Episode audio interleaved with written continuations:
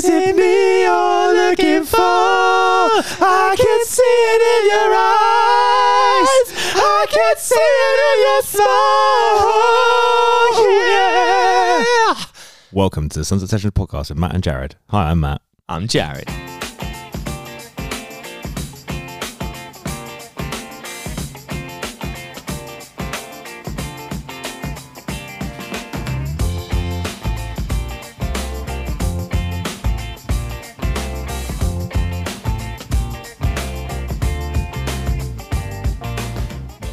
Hello, Jared. Hey Matt, how's it going? I'm good, thanks. We're so smooth at this now. This is- We've really nailed this. That was so professionally done. Like y- y- you'd almost think we spent hours uploading sounds and Yeah. fiddling with technology. To, And practicing our harmonies. I mean, that was uh, for anyone listening. That was a one take. Yeah, we are. we, We, are pros. we actually nailed that. Yeah. Um, uh, EQ'd it all at the same time. and I'd like to know actually who who the people think is which which part. I mean, Which one of us has the range to I- reach those notes? I, I I was in tune. That's all. That's all you guys at home need to know. I in was tune with what? in tune with what it should be. A perfect pitch, my friend. It's no. nothing to be in tune with. well, uh, if you're perfect pitch, like what have you ever heard that? When um, so well, I don't know if it's true. Cause uh, I'm if you didn't know, I'm actually not perfect pitch, but um, anyway. So um, they I had some friends who said that when people hear a song and they got perfect pitch, that's then what the the key that it's in is the song. That that's how they remember the song. So like they can tell you what note it's in and what key it's in. So when they hear that song done by someone else and it's in a different key, it almost like grates because it's like, well, that's not the key it should be in Mm, like because they rem- they know the, that it's not the right key. mm. So Because um, Charlie Puth has perfect pitch. who's that? You know who Charlie Puth is? Oh, great! Is this going to be all these horrible, really um, obvious pop culture references? that- Yes. that, I'm really out of touch Yes. with. Okay, yeah, One hundred percent. keep going. Yeah. So Yeah. he has perfect pitch. It's really interesting watching him. But who is he? He's just he's a singer. He's Is a he? pop singer, like music, like. Oh, you okay, know, right. it's- You know, yeah. Okay, right. I It's don't know how Charlie to- Puth. yeah. yeah. Keep going. Yeah, It's got perfect pitch. Oh, it's alright. really interesting watching videos of him, like where people because basically it was really funny how the media like latched on to this fact, this single fact about him, to be like he's got perfect pitch, and every interview he, he did for like a year and a half, which is people going. Show us how you have perfect pitch, and he was like, "Oh, for goodness sake!" Like every time, and all it is is him being like, them saying like, "Oh, here we'll play this song that you've never heard before. What key is it in?" And he's like, "Yeah, it's in G. Yeah, it's an A. Yeah, it's an F." Oh, really? And it's like, "Oh my gosh, how did you know that?" And it's like because literally, this is yeah. That- it kind of comes with the territory. I think interestingly, he said it was something that can be trained. Like Yeah. even though it is a something you're born with in some capacity, he was saying that it, it is still something you have to develop and learn. Like there are people with perfect pitch who don't realize because they've never been sort of Yeah, so I, th- I think the the reality is that so he's a singer and a musician. So if you if you've never kind of dabbled in music, you probably don't realize you got perfect pitch. But because obviously he can name what that key is because he's been taught he's been taught scales and then named the scales and then just made that association. If someone's not l- musically literate, they've got no reference point for, for naming those things. So it's just like a, Mm. just any it's a sound, isn't it? But um, but yeah, but even without perfect pitch, people become get relative pitch uh, and even um, and if you become familiar enough with sound. So I had a friend. So I, t- I took classical singing lessons, right, Did for you? three years. I know. Could you not tell from the intro? Um, so um, and uh, and my singing teacher. So he would he would um, teach me uh, just about how to place the voice. Um, uh, so when you were singing, it would. Um, I mean, I'm going to just describe this for the for the listeners if I can. But uh, as you would kind of support the support the sound and the airflow, like you would try and direct rather than just singing out the front of your face or r- uh, out of your mouth, you would try and direct the sound to go almost uh, around the back of your skull and over the top of your head and out the front of your forehead, if that makes sense. Like that's where you'd want to place it. Um, and it would help with things like tuning, but also how you would energize the sound, all these sorts of things. Um, uh, and um, uh, uh, and yeah, it would just give you a, a more natural sound. But the point would being because you would um, do that, it would resonate, and because everyone's everyone's face shape is different, like the the cavity in your mouth, the space is different. Everyone would come up really your natural singing voice. That that's why everyone's is unique because the cavity is unique for each person. And so like when you get like um when you get like a black gospel choir, for example, like the reality is the the natural the natural cavity shape of like a of, of, of someone of African descent is much much wider uh, and much larger. That's that's where the soul that when you see oh that's such a soulful sound that's where it comes from. So it's just which because it's just it's so much more mellow and wide and you know reverberant. Um, so um, so yeah, that's that's how they you know that kind of culture gets that natural sound. But um, so I'm digressing. Anyway, point being, he taught me um, uh, just different ways to place the voice. So there'll be a point where when it resonated a certain point, I, I knew that when I when I would sing and my but kind of halfway up my nose, but between my eyes, when that would like um, vibrate when I was singing and like um, having the sound come through my face at that point, I knew that was about an E at the top of the stave. So that's so I could I knew I could pitch it and that would be roughly an E. And so um, and every time if I'd sing it, it would vibrate. I'd be like, oh, I'm singing an E. W- without without having perfect pitch. So there's there's other ways that you can kind of cheat it. Maybe cheat you around do have perfect pitch. I don't have perfect pitch. I know I don't have perfect pitch. I've met people who do. I also think people get confused with perfect because I don't think perfect pitch is also about being able to sing well. No, it's not. It's just about being able to like hear it, isn't it? More than yeah, anything yeah. else. It's like and it's so that so there's another guy I can't remember his name, but there's this pia- uh, pianist who's I can't remember his name. It's Jacob something. Um, and he's slightly he oh, I does know who you mean. he's, he's, he does this amazing video where he plays this piece of music, but he plays the emotion. So it's like it's like ten minutes of him, and they'll just they'll literally throw up Collier, Jacob Collier. Jacob Collier, that's the one. And it's if you've not seen it, check it out on YouTube. Jacob Collier and type in emotions as well. And basically, there's one where someone will just throw um, up um, an, a motive descriptor up like angry, and then he will play the emotion like on the piano just off the cuff and then as it changes he'll then like move into all these playing all these different emotions one after another just off the cuff im- improvising it and it's literally when you hear it you're just like oh my goodness that is what that emotion sounds like Oh wow. it's incredible to listen to. But um, but I think I'm pretty sure he's got perfect pitch because he can, like, even within for those that aren't for those that are musically literate between s- like tones, he can with his perfect pitch break down a tone and sing it like up to seven seven intervals within a tone. Oh wow. Like he can break it down Yeah, like yeah. that accurately yeah. and and and sing it bang on in terms of like the frequencies. So he's so there are some people, but also like I think that comes with a bit of his gifting of his autism, I guess, in Yeah. terms of being I've able to. Do I've seen saw a video of him tapping. Mm. He just like taps on the surface, records it, and and shows how it is a, a major a major chord. Like he taps, Really? he taps in like an interval that when it's sped up, the frequency becomes a major chord. And I was like, this is ridiculous. I'll try and find it it at Oh some my point. days! Well, that's just that's get- a major digress. Like how how have we got here? I have no from- I mean, it's because of our fantastic singing in the intro. This that's probably is. what it is. I mean, it was mind blowing. yeah, I mean, that's gonna. I mean, this could be our big break. it could be. It could be. Lionel Richie could be on the phone to us Yeah. asking us to do a cover with him. They so. could, but they'll be saying, "Oh, can I just have one of you, the one that?" And did then the high part. then no, that did the bit in tune, and then we'll be like, no, that was me, and then you'll be like, no, that was obviously me, and then the Then we'll fall out. And Then then, the we'll fall podcast out. won't happen anymore. and then we'll be like the new Simon and Garfunkel or the Beatles or the Okay. you know they didn't end up not liking each other, breaking up or whatever. yeah, we could have separate podcasts. Oh my goodness! I'd have to And borrow then- the equipment from you though. um, how awkward is that? Can I borrow your podcast? I know we're not equipment so I friends can, So. I can talk smack about you online. It'd make great content.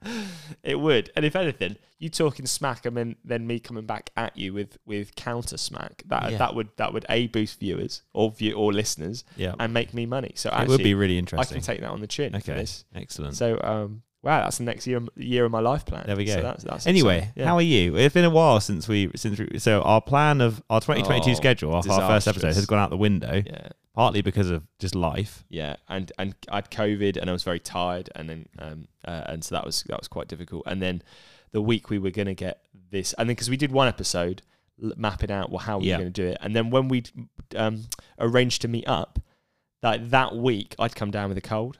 Like, Yeah, and- you were ill. Oh, it was, Yeah. it was a by cold. It sounds a bit flimsy, but Oh no, you were like really rough. well, yeah, because of COVID fatigue as well, and then that on top, and this cold just knocked me for six. I literally I wasn't functioning. yeah. So I we apologise. It's pro- profoundly my fault. And then I had I've been off. Well, this is the second week of me being off work because I Mm. finished one job before I start another, and I Oh. also then have equally been like, I'm just trying to not do too much, Mm. trying to enjoy this this bit of time. Yeah, yeah.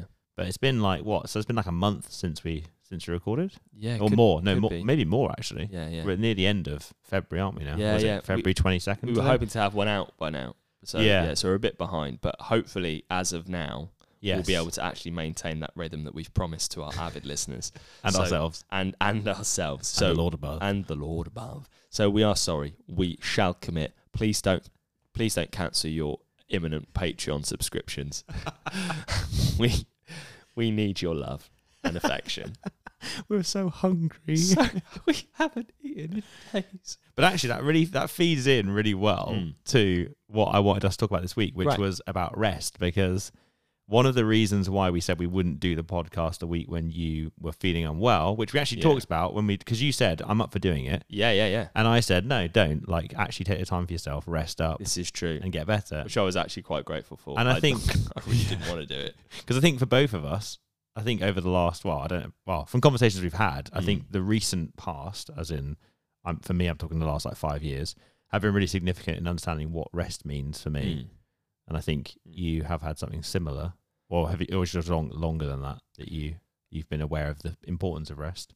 I, th- I think rest has come out of different things.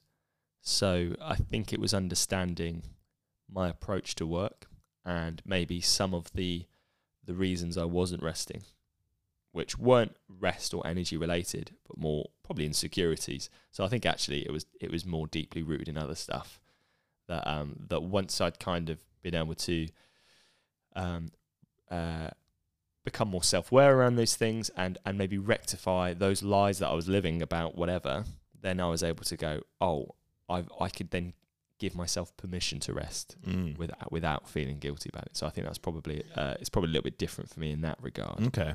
um which yeah is vague but we can unpack it as we go Yeah, yeah. um, Well, I really became. I think growing up, I realised that. Well, on reflection, I realised that I very much saw that attitude of you've got to work hard, you've got to give it your all, you've got to put everything into everything, never take a sick day unless you're dying, yeah Like, unless you literally can't do anything. Like Yeah, yeah. never ever, like just keep going. And I wouldn't say it came from anywhere in particular. Like I, it's funny, I talked to my mum about this recently, where with school, she she would always like uh, uh, there were there were different points in my life where I tried to find excuses to get out of school mm, because I didn't want to be there.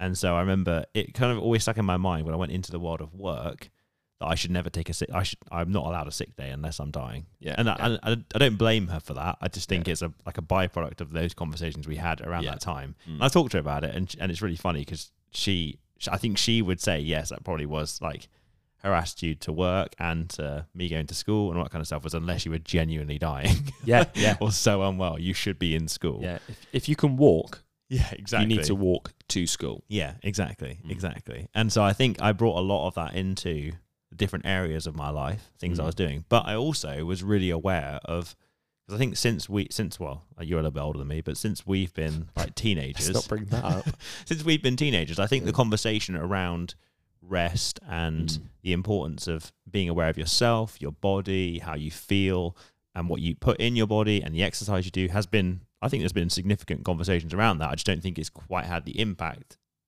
until the last two or three years Mm.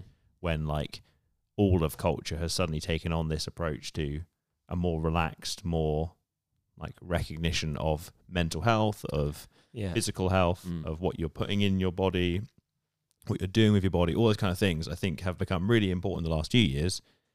And it's been really interesting to see how, you know, those things have been there for a while, but it's suddenly like Mm. people are, are, are now suddenly listening. And I wonder if part of that is COVID. I wonder if part of that is people, you know, actually taking a break and like being forced to take a break to not being in the office, not being at work because of lockdowns and because of, you know, stay at home orders or whatever. And On- suddenly and having time with family Yeah, exactly. like yeah. forced three I mean the amount of people that I know like young families in particular like oh wow I had three months at home and I got to spend so much time with the wife and kids or Mm. whatever and that was just invaluable Mm. or those that had to stay at home and didn't have that and then they realized how much they needed connection Mm. so e either way I think it was eye op- and and it's funny how eye opening that was and how so many people so we we I know for those that might be of a more Christian uh, based worldview, we studied this book in church called The Ruthless Elimination of Hurry, which actually has a lot of secular secular, secular application anyway, right?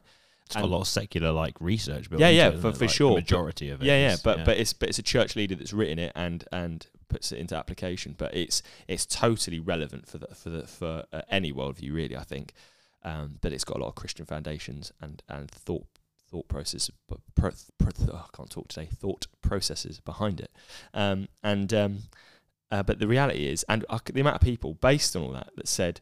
Do you know what? I'm never going back to that other way we're living. You know, oh, we can't go back to that. It's just, you know, you know, it's just unhealthy, and I just can see the difference it's made to to live a little bit differently and be more mindful of those things. And yet, I don't know, eighty to ninety percent of people that I can think of probably have slid back into that old way of living quite quickly and quite comfortably, uh, and are probably now as stressed as they were and um, and under the caution, busy. Like having a full life is one thing, but having a busy life where actually you're overworked on those things, yeah, they're they're probably in that place Mm. a lot quicker and probably not not mindful that they've they've arrived there, not self aware enough to be like, Mm. oh yeah, I said I wasn't going to do this again, and yet here I am. So Yeah. I've I've been reading that the last. That's my book of this month because I've never said to you Mm. before. So I'm I'm reading trying to read a book a month, Mm. like which is doesn't sound like a lot for some people, but for me it's quite yeah. a big change. it's relative, And that is my yeah my book for February, and I'm about say two thirds of the way through, Mm. and like I have like a lot of a lot of thoughts on it. Like I found it quite grating at times in many ways. Like I've never read it the whole way through. I've only ever read like the parts we've had to do for different studies yeah, in the yeah, past. yeah. Mm. Um, I really like. I do like it. I love the concept, but there's bits of it that like really, like not great on me is too too strong. Like in that saying all of it grates on me, but there are bits of it where I'm like, oh, I don't, I can't, I can't relate to this Can in you some give ways. Can you give me an example? um, Have having read the book, I think just the lifestyle that he has, being a very independent, and able to choose his time how he wants to, yeah. makes it really hard to relate to some of his recommendations. So just for just for context, he's a church leader Yeah, who um Well, he's the, yeah, yeah, and, and by a church leader, I don't just mean he's on a leadership team. He is the leader yeah yeah of a church, Yeah, yeah. and got to had the opportunity to turn around and say, "I don't want to be the leader of ten churches. I want to be the leader of one." yeah Which most people in like in a business mentality would not get the option to say, "I don't want this much responsibility. I want to go down something else." Like that isn't yeah yeah that isn't applicable in, in most spheres of, of life yeah yeah. unless you quit. Well, yeah, un- unless you're in charge, like yeah, So uh, mo- most people aren't in charge, are they? They're like, this is your job role. If you're going to do this job, this is what you're signing up to. yeah. You don't have a choice. and and even even if you're not if you're you know the CEO of Google. Can't turn around and say I only want to do the research part now. Yeah. This, unless you're the founder of an organization or something that's entirely yours, or you're a cult leader. Well, yeah, no, I'm. I'm kidding, I'm kidding. then you can't. Then you don't get that opportunity to, to actually say this. I don't want all of this. I want to choose what I want. Mm. And so there's bits of it where I'm like, I understand what you're saying, but I really need, I think there needs to be more of a practical study into how people apply. And I think that's probably part of why people don't keep it up because people don't have as much control of their lives as, Mm. well, I mean, we do. We do have control of our the lives. perception is that we don't. But Because we don't Yeah, have- is we could choose to we quit don't that have, job. yeah, yeah, but we don't have the freedom to be able to in some ways because, Mm. especially for people whose finances are tied up in a job, who can't Mm. just quit one job to potentially not get another because they're in a low paid area and they just and they, they need to make the minimum amount they are making.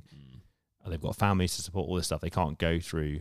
So I can understand why it'd be easy for people to not to keep it up Mm. um, because of that. So I think it's really important. I think there's a really important discussion there, but I think there needs to be more of like, yeah, maybe somebody needs to do like an application of it to to normal to normal people. yeah, yeah. yeah. that sounds really To, to, to you know. people whose whose whose rhythms uh, are not totally their own. yeah.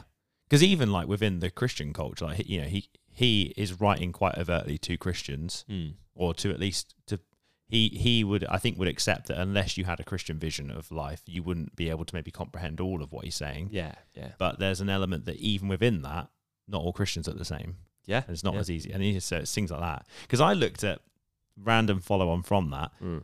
Do you know about the um? Oh, is it called the Community of Saint Anselm or something? The the Bishop of the Archbishop of Canterbury's like prayer community. Okay. People I- who give up a year of their life to basically live in to live out what he's talking about, like living a monastic life in the middle Mm. of like in Lambeth.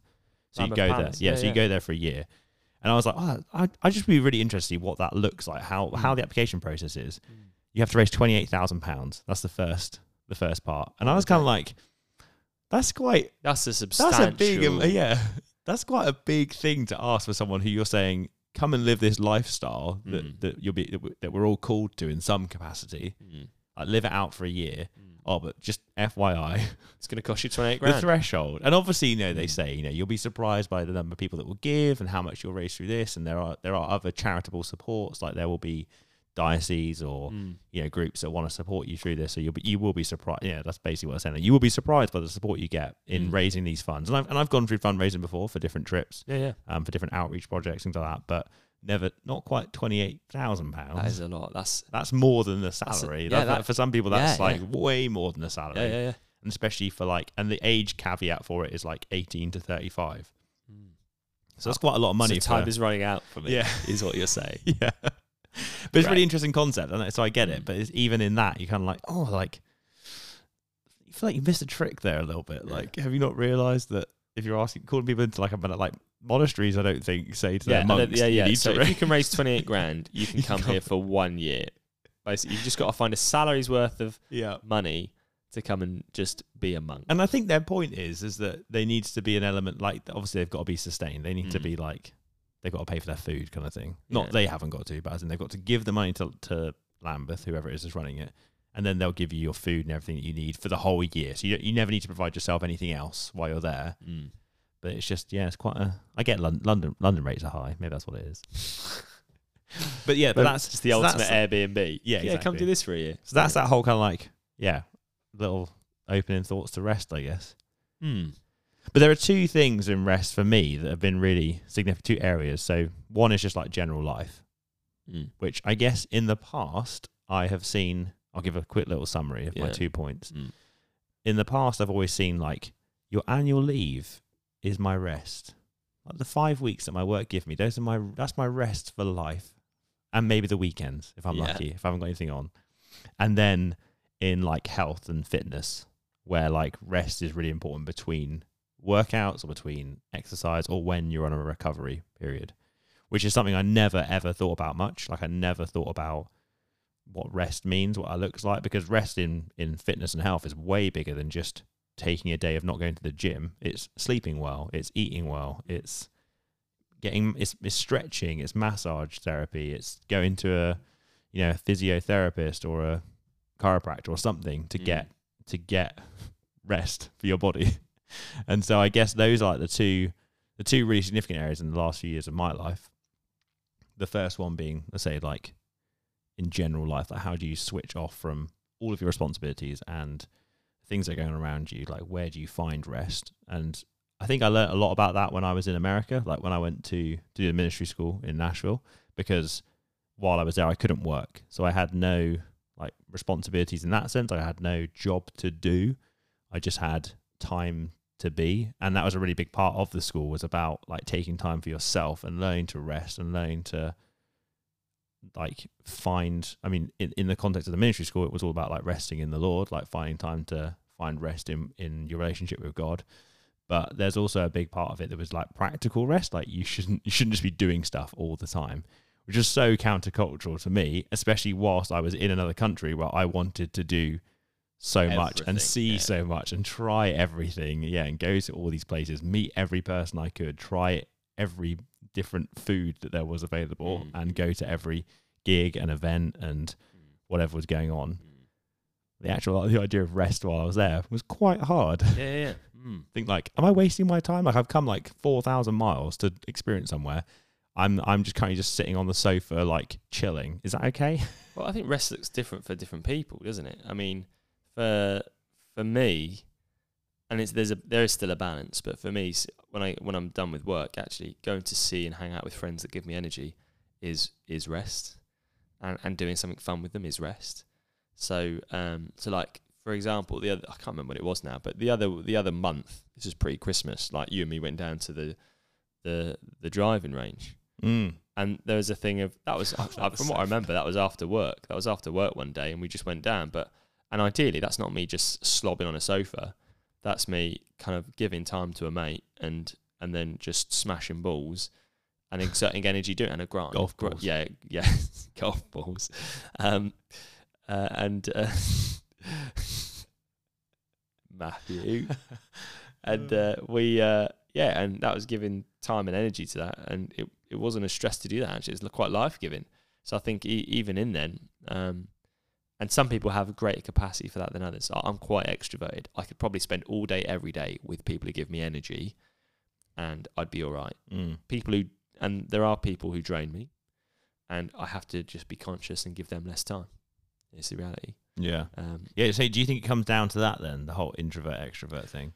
Like, as in um, what gives you rest is is based. partially. I mean, e- but even introverts need need people, and I think they just that they just need to be much more aware of alone time is much more precious for them. So I still need alone time, but I'm so far at the other end of the scale.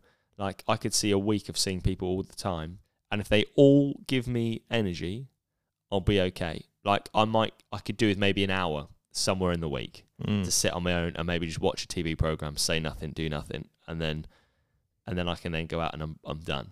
Whereas an extra an introvert might need a whole day, Oh yeah. you know, and even then maybe maybe a couple of evenings Yeah. to, to to recover. So I know I am quite far at the quite far out in that in that. Yeah. Whereas. I'm definitely the opposite, Mm. where the majority of my rest will come from being on my own. yeah, And Yeah. so like oh, two weeks like this, like the first week we were, uh, I was up in London for the first weekend and over with my friends up in Hook mm. for one of my buddy's birthdays, and then was doing stuff like every day the first week off. Just had things on. Didn't really have much time just to like be at home. Mm.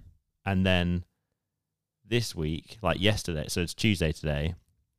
Yesterday was like what I consider the first real day of like me having rest because, well, Sunday was kind of like it because I went to Mm. church in the morning and then Mm. had all afternoon to do nothing. Mm. But Monday, I just I got to wake up, have nothing on the agenda. I Mm. literally just sat and watched like TV, like films, things I wanted to like see and catch Yeah, up on, yeah. and just sit in and just do nothing like Yeah, for yeah. literally a whole day. I think I, w- I went out to go to the gym. That was about it. Mm. I had some social interaction there when I talked to a few people that I know at the gym, Mm. and that was like that was fine, like for ten minutes. But it's great because in the context of the gym, you you know that like people are there to do something, so Yeah, there's yeah. generally a natural end to all those Yeah, conversations yeah, yeah. and I got to come home and I felt great because I'd Mm. I'd done something active. I'd kept my you know kept myself moving. I had like a really healthy lunch. Like it was great. I felt brilliant.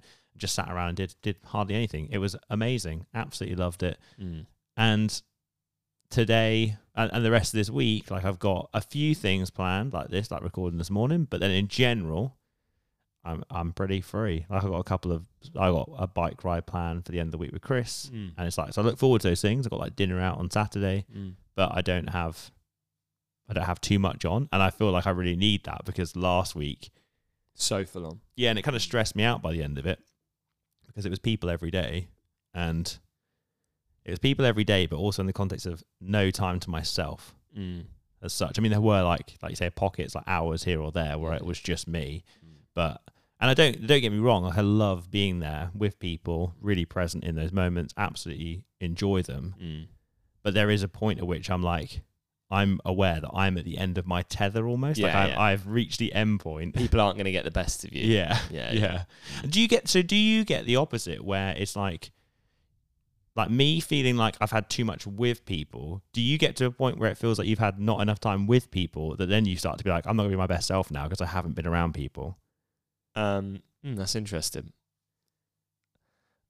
Because interestingly, if if I've had too much time with people, which takes a lot, then I'm like, oh, I do need to be on my own for a bit, otherwise. But that's like maybe an hour in a week, just to be Mm. on my, and then I'm fine.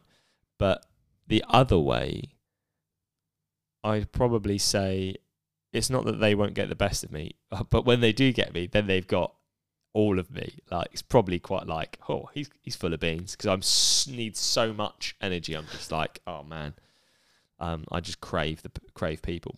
But I think it's not so much that they don't get the best of me; it's that I don't get the best of me.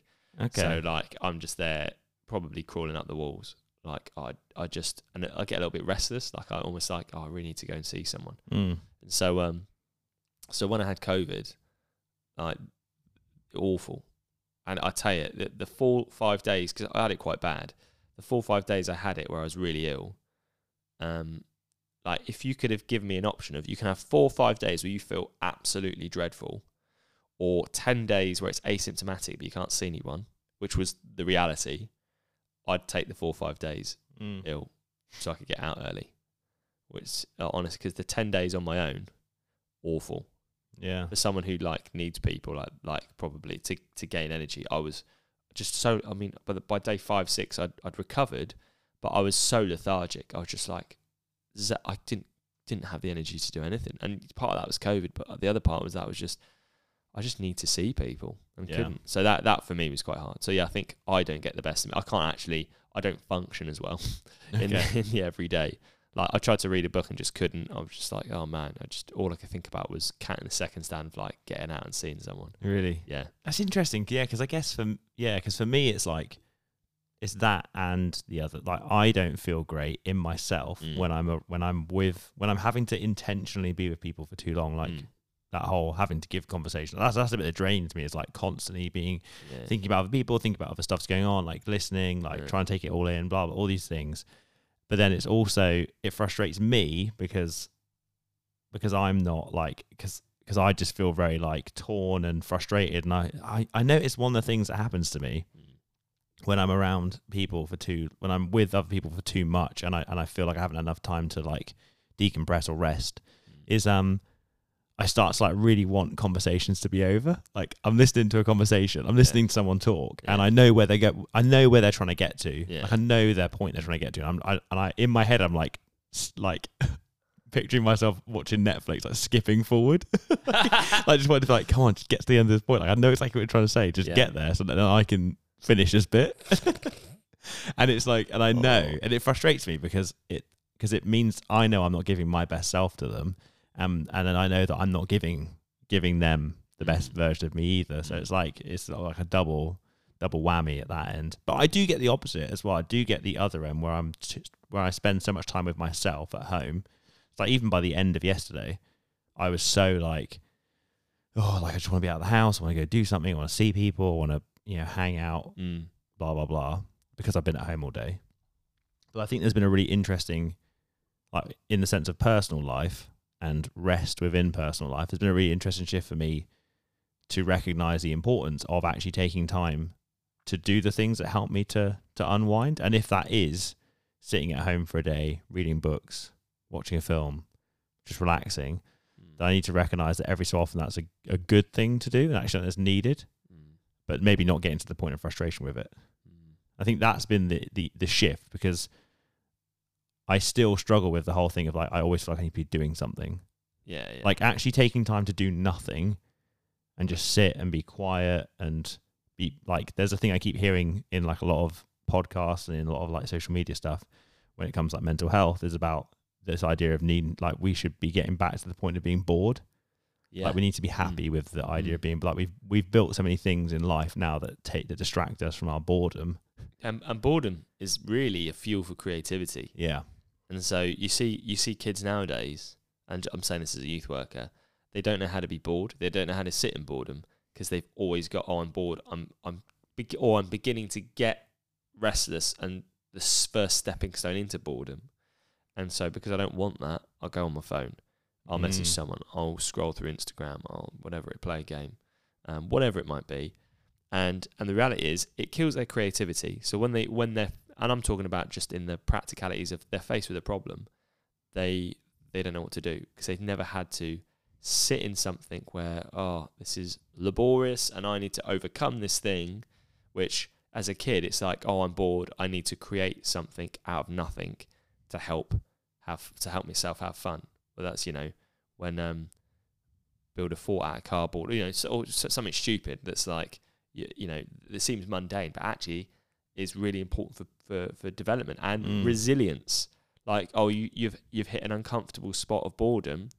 Well, good. This is good for you. The you know built in build and so um and there's other areas of, of the things that build resilience that, that that kids lack nowadays. But I just see it so much that they don't know how to sit in boredom. Their resilience is really low. So when they when they hit a point of um, an uncomfortable place, they don't know how to deal with it. They don't know how to work through it or respond to it in a healthy way. Mm. Uh, and they reach for comfort blankets like the phone or whatever. The amount of kids that can't live, literally, they can't live without a phone. And I'm sitting there thinking, I, I didn't even have a phone till I was like in my teens.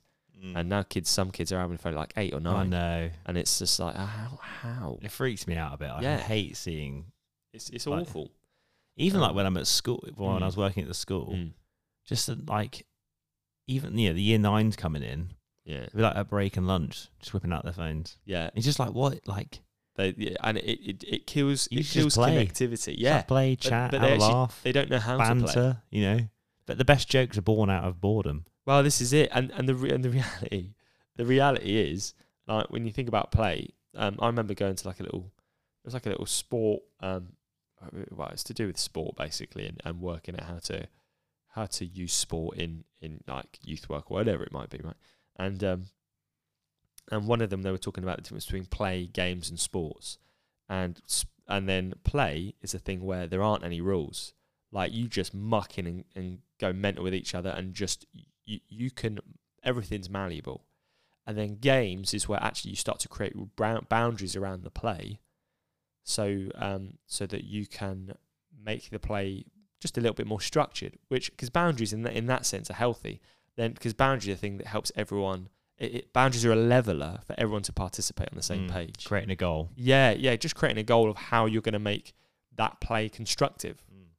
And so what you, the point is. yeah, yeah, what the, play, point of the play. purpose of the play. So yeah, so initially play is just the play is where creativity starts. yeah, play is just to have fun. Yeah, play is just to have fun and creativity comes out of that. And that's when you go, Oh, this is cool. Well if we if we say that we, we put a boundary line there, then that, that can actually enhance the play that we've already had and, and just make the play even more fun, right? And then out of out of those games, then that's when you end up with sport. Like actual, we're going to create a team around this, and we're going to have a set time limit and end goal and create competition out of the game. Uh, and that's where things like football, like foot, the only reason they they put goals in football is because when they first started playing football, they had this big leather sack that they were just booting. They were booting it across fields, and the Mm. the point was they would they, they didn't have an end point, so that's why they had to start drawing lines around the. So they were playing and they were having fun kicking a thing around and kicking it to each other and Yeah. kicking it over fields, but they were like. Oh, this is knackering because we're kicking it over so many fields, and it's just everyone's chasing after it. And this is actually, if we just say we're going to keep it within a confined space, yeah, yeah. it means um, it, it again we're just structuring the play so that we can have more fun. We don't have to you know go across three fields to collect our ball. Yeah. So, and then the beautiful game of football was born. a beautiful you know, game. So actually, but that I, they're kicking a pigskin ball around because they were bored. Well, I was just know? thinking actually that even even within that, that whole if you think about when you just when you just have like a kickabout, you're literally just passing the ball to someone. Yeah, yeah, That starts because you're bored. Like as in you do that because you're like, what should we do? Let's, Well, oh, let's just it. kick a ball to each other. And then after a while, that becomes boring. yeah, Like just the passing yeah. becomes boring, which is why you then need to create a purpose. Yeah, okay, well, what's the purpose of this? Like, what are we trying to Yeah. achieve from it? And it might be not even like playing a game, like as, as in kicking into a goal. It could be we want to learn this new. We want to be able to pass with, you know, through our legs or whatever. Yeah, Like, yeah, gotta yeah. Kick it or, or do Mm, like an mm. overhead pass, something. You know, whatever we're trying to do. And then you keep, and then that gets boring, and then something else becomes, and so it's that whole like refining, isn't it? Process. Absolutely, and and, So, yeah, it's and I think interesting. and young people don't know how to be bored, so they don't know how to access their own like deep creative juices, and then they because they can't do that, then they they they probably don't do as well with boundaries. Maybe I don't know. They they they don't know how to implement boundaries themselves. I think I've seen a lot of young people who aren't very good with their own boundary setting. Mm. Um, and then the amount of young people that I see with poor mental health because because they don't have good boundaries and because they, they stick to their phones because they don't they, they don't know how to sit in boredom and all the rest of it. Uh, they um, end up when like talking about basic things about rest. Like the fir- the first three things when I see a student at school and we're talking about mental health is right. What what's your sleep pattern like? Um, wh- what's your diet like? Do you get enough exercise? Those are the first three things. Because the reality is, um, and and sleep's the big one. Most of these kids go to bed at like one, two o'clock in the morning. Have to get up at seven, like, and and they they act like adults. And the thing is, it's modeled to them because a lot of adults probably do that as well. But uh, they are still kids, even though some of these kids look like adults because they're just you know developed or whatever. But the reality is they they're still kids, and their brains and bodies are still growing and developing, and they need eight hours minimum, eight to ten hours, really, as a as a kid, Yeah. teenager, and they're not getting it. They get, some of them are getting half that. They might get it at the weekend when they haven't got anything to wake up on on Saturday. Oh yeah, but they still go to bed really late, and their Yeah. sleep rhythms are still are still stuffed. And the reality is, Yeah. they need to be if they're getting up at seven, they need to be going to bed at ten o'clock. Yeah.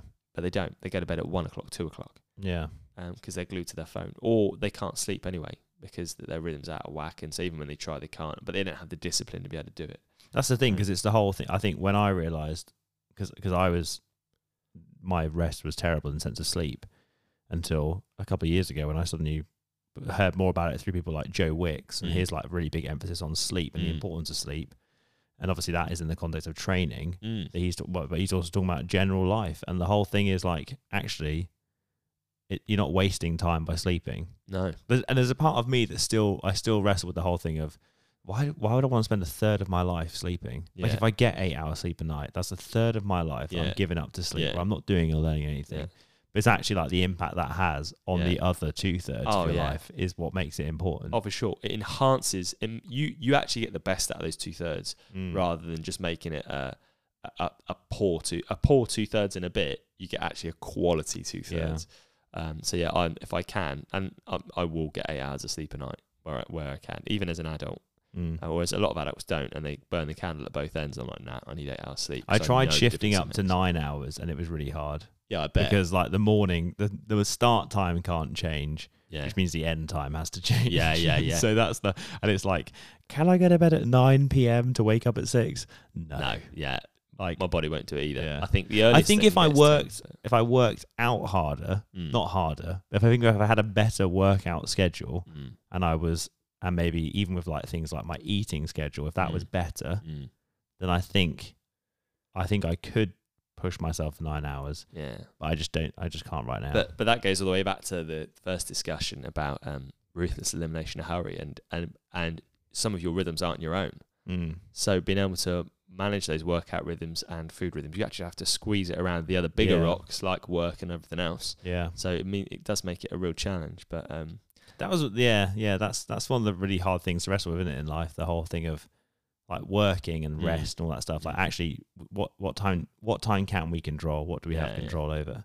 uh, Um, but yeah, no. So I think I think yeah, definitely out of that that on my my first thought on rest, yeah, that whole thing of creativity was a really big thing for me Yeah, yeah. because I think when I started to rest more and separated myself from my phone, from other distractions, and actually let myself get bored, mm, that was when I found rest, and in Yeah. the rest, I managed to find like creativity and things that interest. Like it was really interesting to me the things that I started to crave Mm. through resting mm, weren't like social media and flicking through Instagram Yeah. and Facebook or just looking at my phone reading. It was like I want to get out, I want to shoot photos, I want to make Yeah. videos, I want to like experience things, like things Mm. that are of interest to me. Because I think there's like an element of recognizing that actually watching, perhaps like watching TV or watching films, isn't in itself a bad thing if it's something you enjoy. yeah, If you're just doing it to pass the time, Yeah. to waste the time, but like there are people in the world who are made to be like film critics.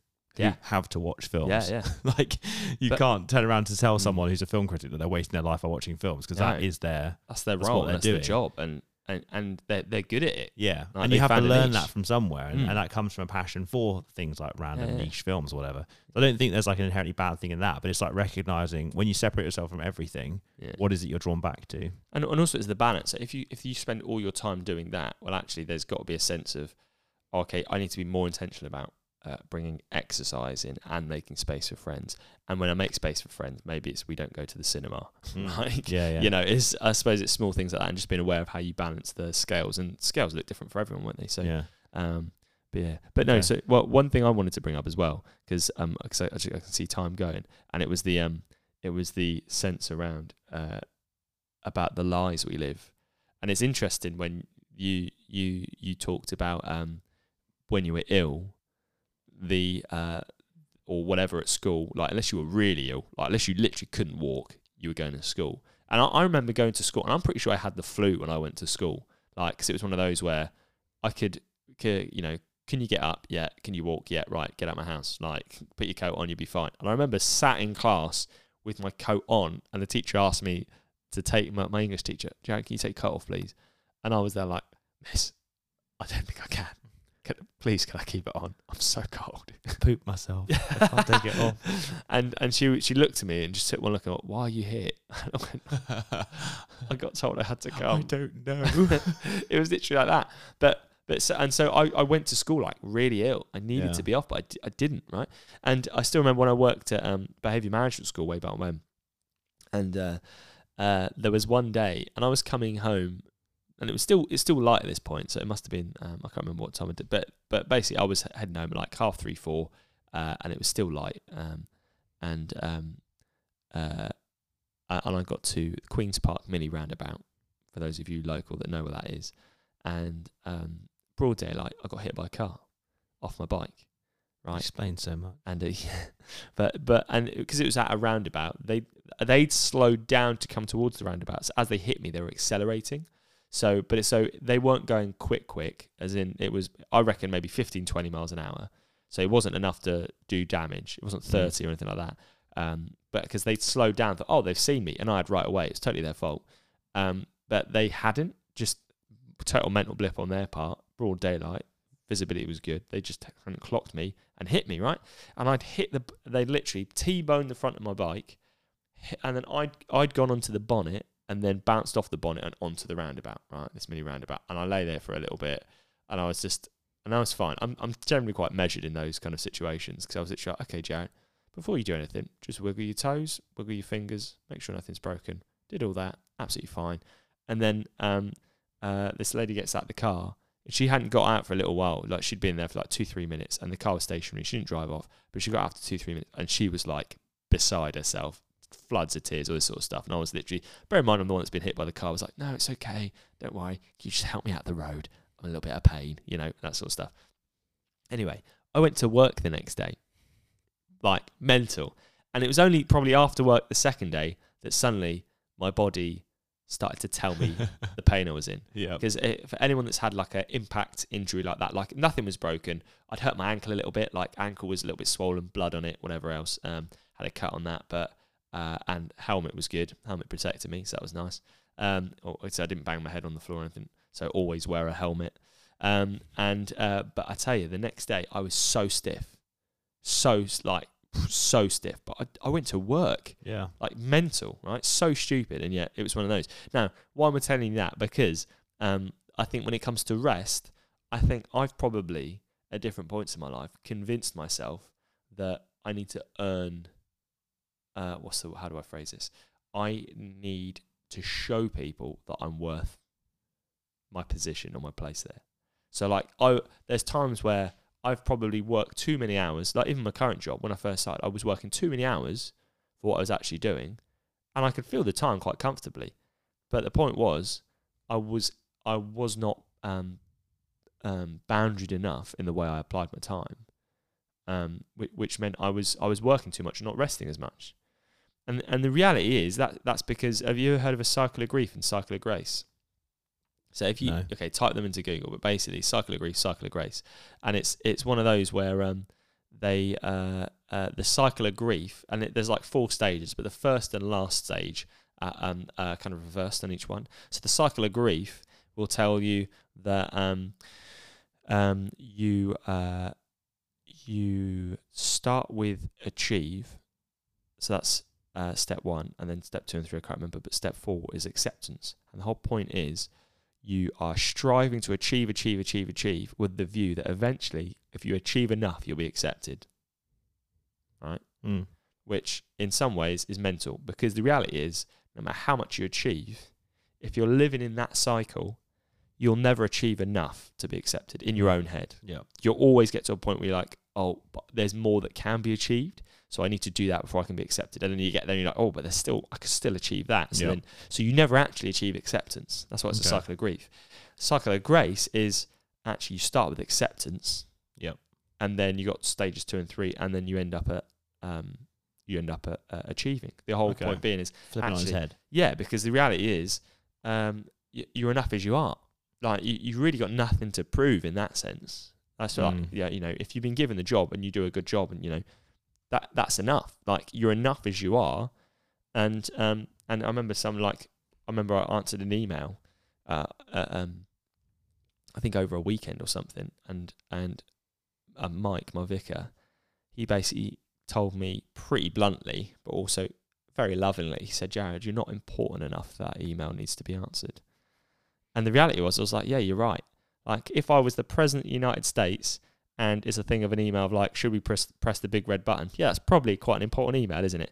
But the reality is, no one's going to die if I don't answer that email. Like the Mm. world isn't going to end. I'm really not important enough that, that email needs to be answered then, right?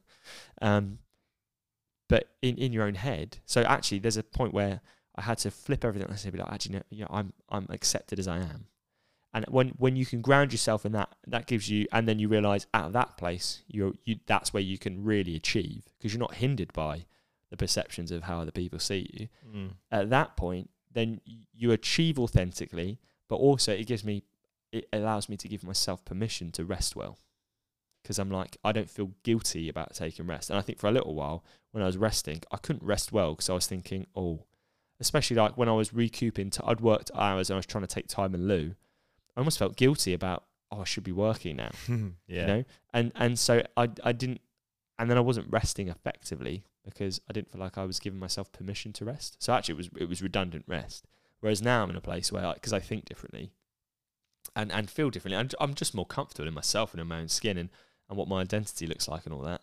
Um now when i rest and when i take time off in lieu actually i think no I, this is right because i know i've worked that time. And so this is i'm taking this this is my time now and that's okay. Yeah. and so now when I take that time, I can literally switch my brain off, not think about work at all. That's all kind of a, a real clearly defined boundary line, and then I can I can I can rest as needed. So so yeah. So when I said earlier about like the um yeah the lies I'm living about oh actually you're not doing enough. That's not that's just, I just I had to work my, myself through that Mm. to come to a point of oh no I am. So um uh, and at, only at that point did my did my rest out of work kind of really look more like rest. I Yeah. think. Um, So Yeah. yeah, so that was just another point. So it's not. I think it's not just about lifestyle and that sort of stuff. Actually, there's a point of, you know, what what's your how, how do you view yourself in some of that? I yeah, I think really- that's the, that's the thing. It's like it's recognizing the value that you have, yeah, yeah, yeah, like we- that we all have. yeah. I think Mm. that comes, and that's that's really difficult Uh, for people who don't have maybe a bigger worldview. mm, mm.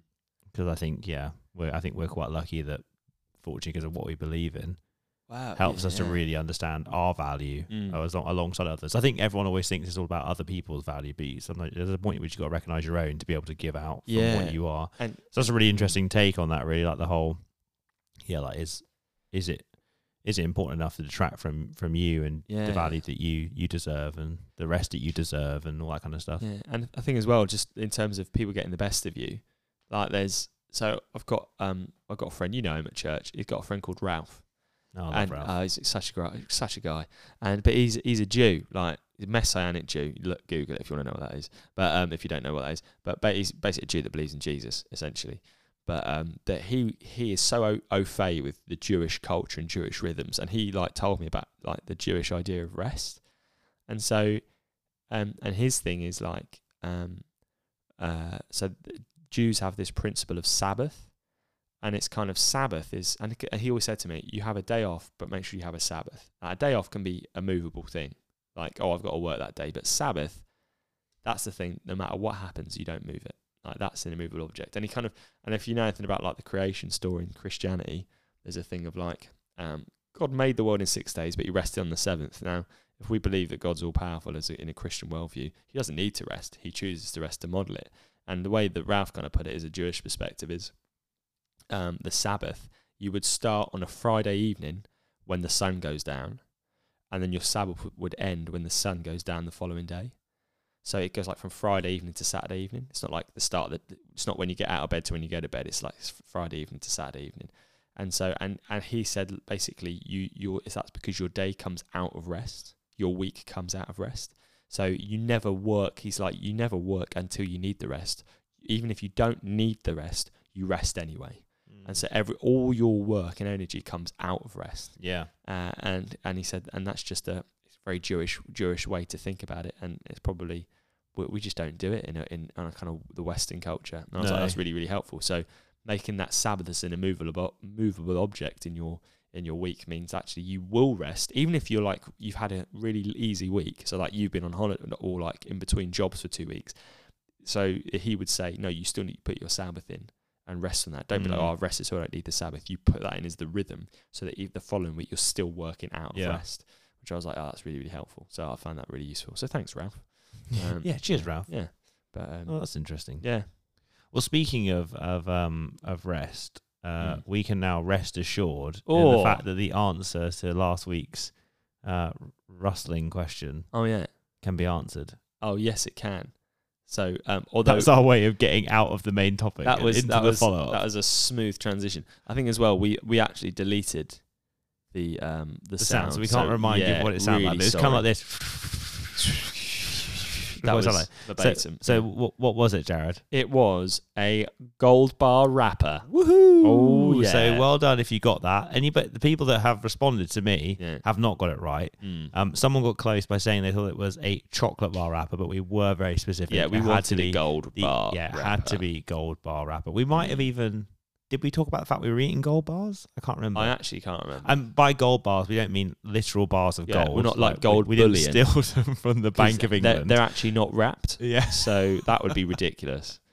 Um, so for anyone that gave that answer, you moron. But it was that classic British snack of a gold Mm, bar. the old lunchbox special. All of our American and foreign listeners won't know what a gold bar no is. But, idea. but yeah, so we've got a new sound for this week. Oh, we have. Um, so Jared, if you want to cue up the sound, I actually can't remember which one it is. uh, Is it that one?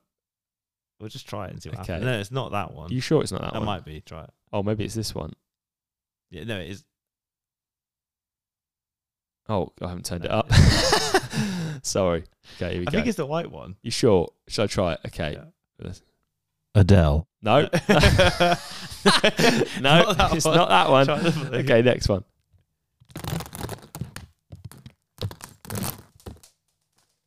There we go. Okay, so one more time. Okay, you ready?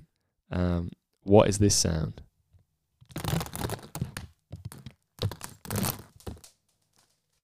Oof. So just, I will give you a hint this week. Yeah. We're recording from from my house. Yes. Um, my Instagram is the real coffee aficionado. yes. Uh, so check that out. It might give you some insight into Excellent. into what, What, it could, could, be. be. And Yeah. and I mean, we want this. If you can tell us what it is, that'd be Yeah. great. If you can tell us mm. what the action is as well, what's happening to the thing, That's exciting. then that could be an extra bonus point. Then Matt might send you. I might send you the thing Oh. or one of the thing. Yeah, just just one. Excellent. Yeah, Love that. That's exciting. excellent. Well, we were going to do some follow up because we we Mm. briefly watched the Doctor Strange new trailer. oh, trailer. My goodness. Jared lost his mind. If you haven't seen it, check out the the newest Doctor Strange. Now this is recorded on the twenty second, and it was released eight days ago. Yeah. So it was released on the Sixteenth, fourteenth. fourteenth. Yep. It was released on the fourteenth. It was Super Bowl Sunday. It came out. It Mm. came out as part of the Super Bowl Mm. ads. Um, so check it out if you haven't already. It's the second trailer for Doctor Strange. What, what just very briefly Yeah. tell tell the, our listeners what you thought of it. I mean, I I almost don't want to give spoilers to the trailer. Did you shit your pants? I mean, uh, I a little bit did come out. I'm not gonna lie. Excitement. oh, so much excitement. Um, I'm pumped, and it says it's coming in the summer. That's too vague. I want dates. I want. no, I can tell you what day I it want comes to. out. I want to book annual leave now to go and watch it, but then rewatch it. I will tell you when it's coming out. I will check my Odeon app. So, because I saw, I've seen Spider Man twice, and I feel like this is going to be similar. Like, I'm going to want to go see this in the afternoon, and then go straight back in to see it in the evening. It comes out. Because I've got little Odeon card, so it makes it a bit easier. you do. You're limitless as well, aren't you? Yeah, yeah. It comes out. Oh gosh, where are you? Uh, Friday the sixth of May. Friday, sixth of May. Yeah. Well, that's my Friday, sixth of May sorted. You can't book it yet What? Ah. because you can't. I don't think you can anyway. I don't think they've actually put the Oh man. because you can only book like a few. That's oh wait, fine. no, maybe you can. No, Oh, no, there's oh, nothing on I'll Friday sixth out. of May. Yeah, yeah. Um, but yeah, So- exciting. but it's it looks very exciting. Multiverse of. Madness. yes. It's like the obviously they've teased it in a lot of the films that have been out, but this feels like it could be the actual start of the multiverse of madness Yeah. or the Oh, multiverse.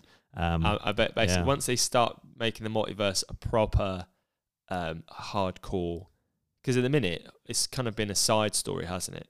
To, in in the yeah, in it's the always been like Marvel a bit of a teasing thing post Yeah. post um Loki. phase four. Oh, or yeah, whatever it sorry, was, yeah. like post Endgame. Yeah, it's sort of been like everything's been pointing. Well, everything's been about the multiverse, but they never really quite. Yeah, they just. Get But I, there. it feels like this is this could be the pivot point to explode into so many films of just just multiverse Yeah. crossover. Which I wonder if it's going to get excessive.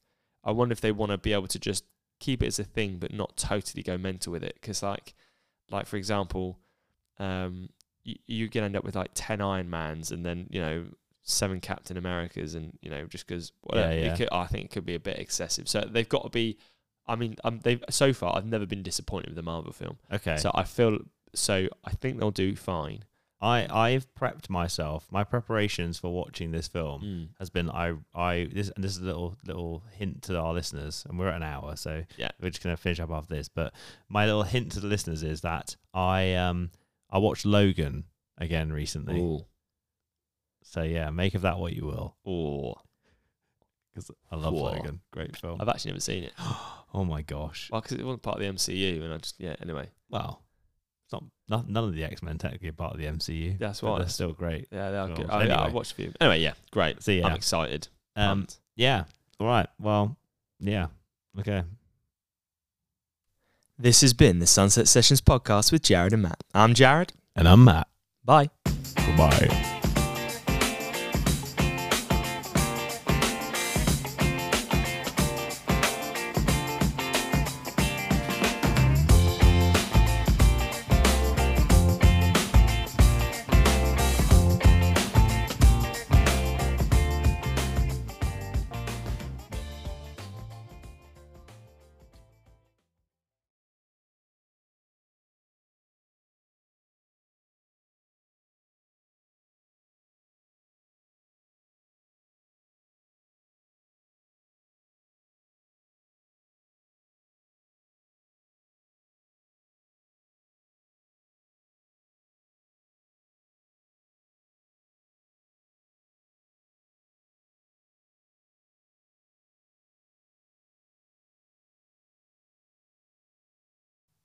Adele is officially a turf.